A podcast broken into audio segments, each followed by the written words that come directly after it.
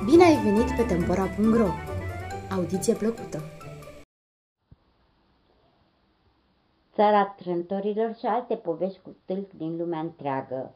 Selecție și prelucrare, Lucia Cocișiu. Vrăbiuța și cocostârcul. Într-o zi frumoasă de vară, un cocostârc mândru și o vrăbiuță zburlită se întâlniră pe marginea unui lac. Ea, vrăbiuța, ședea cu minte pe creanga unui copac tânăr, ciugulindu-și penele, în timp ce cocostârcul se plimba alene prin apa lacului, ciugulind câte un peștișor sau un mormoloc. La un moment dat, cocostârcul îi spuse pe un ton disprețuitor vrăbiuței. Uită-te la tine! Nu ești doar mică și neînsemnată, și pe deasupra nici nu știi să te descurci. De ce crezi asta? Îl întrebă cu sfială vrăbiuța. Ce acolo sus pe creanga ta, în loc să vii în apă și să-ți cauți hrană, căci lacul e plin de peștișori și mormoloci. Oare ești în stare să vii aici lângă mine? Ce să fac?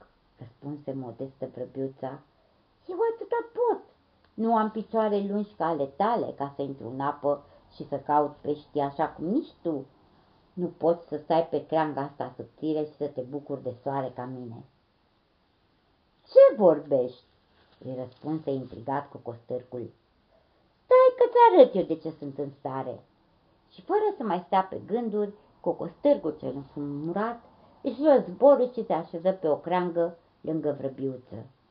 Dar, cum era de așteptat, creanga se frânse imediat sub greutatea cocostârcului iar acesta căzu și se lovi cu zgomot de pământ. Își mai sprânse și o aripă și un picior, că începu să țipe de durere. Și chinul lui nu se opri aici. O vulpe înfometată ce dădea târcoale prin preajmă, auzind băicărelile costârcului, veni iute la fața locului. Ce a urmat e lesne de înțeles. Unde nu-i cap, vai de picioare, și că nu ajunge să fim mari, puternici și sfătoși dacă ne încredem prea mult în noi înșine și dacă nu știm să ne evaluăm corect forțele. Această poveste este apărută la editura Antea și poate fi achiziționată de pe site-ul editurii www.edituraantea.ro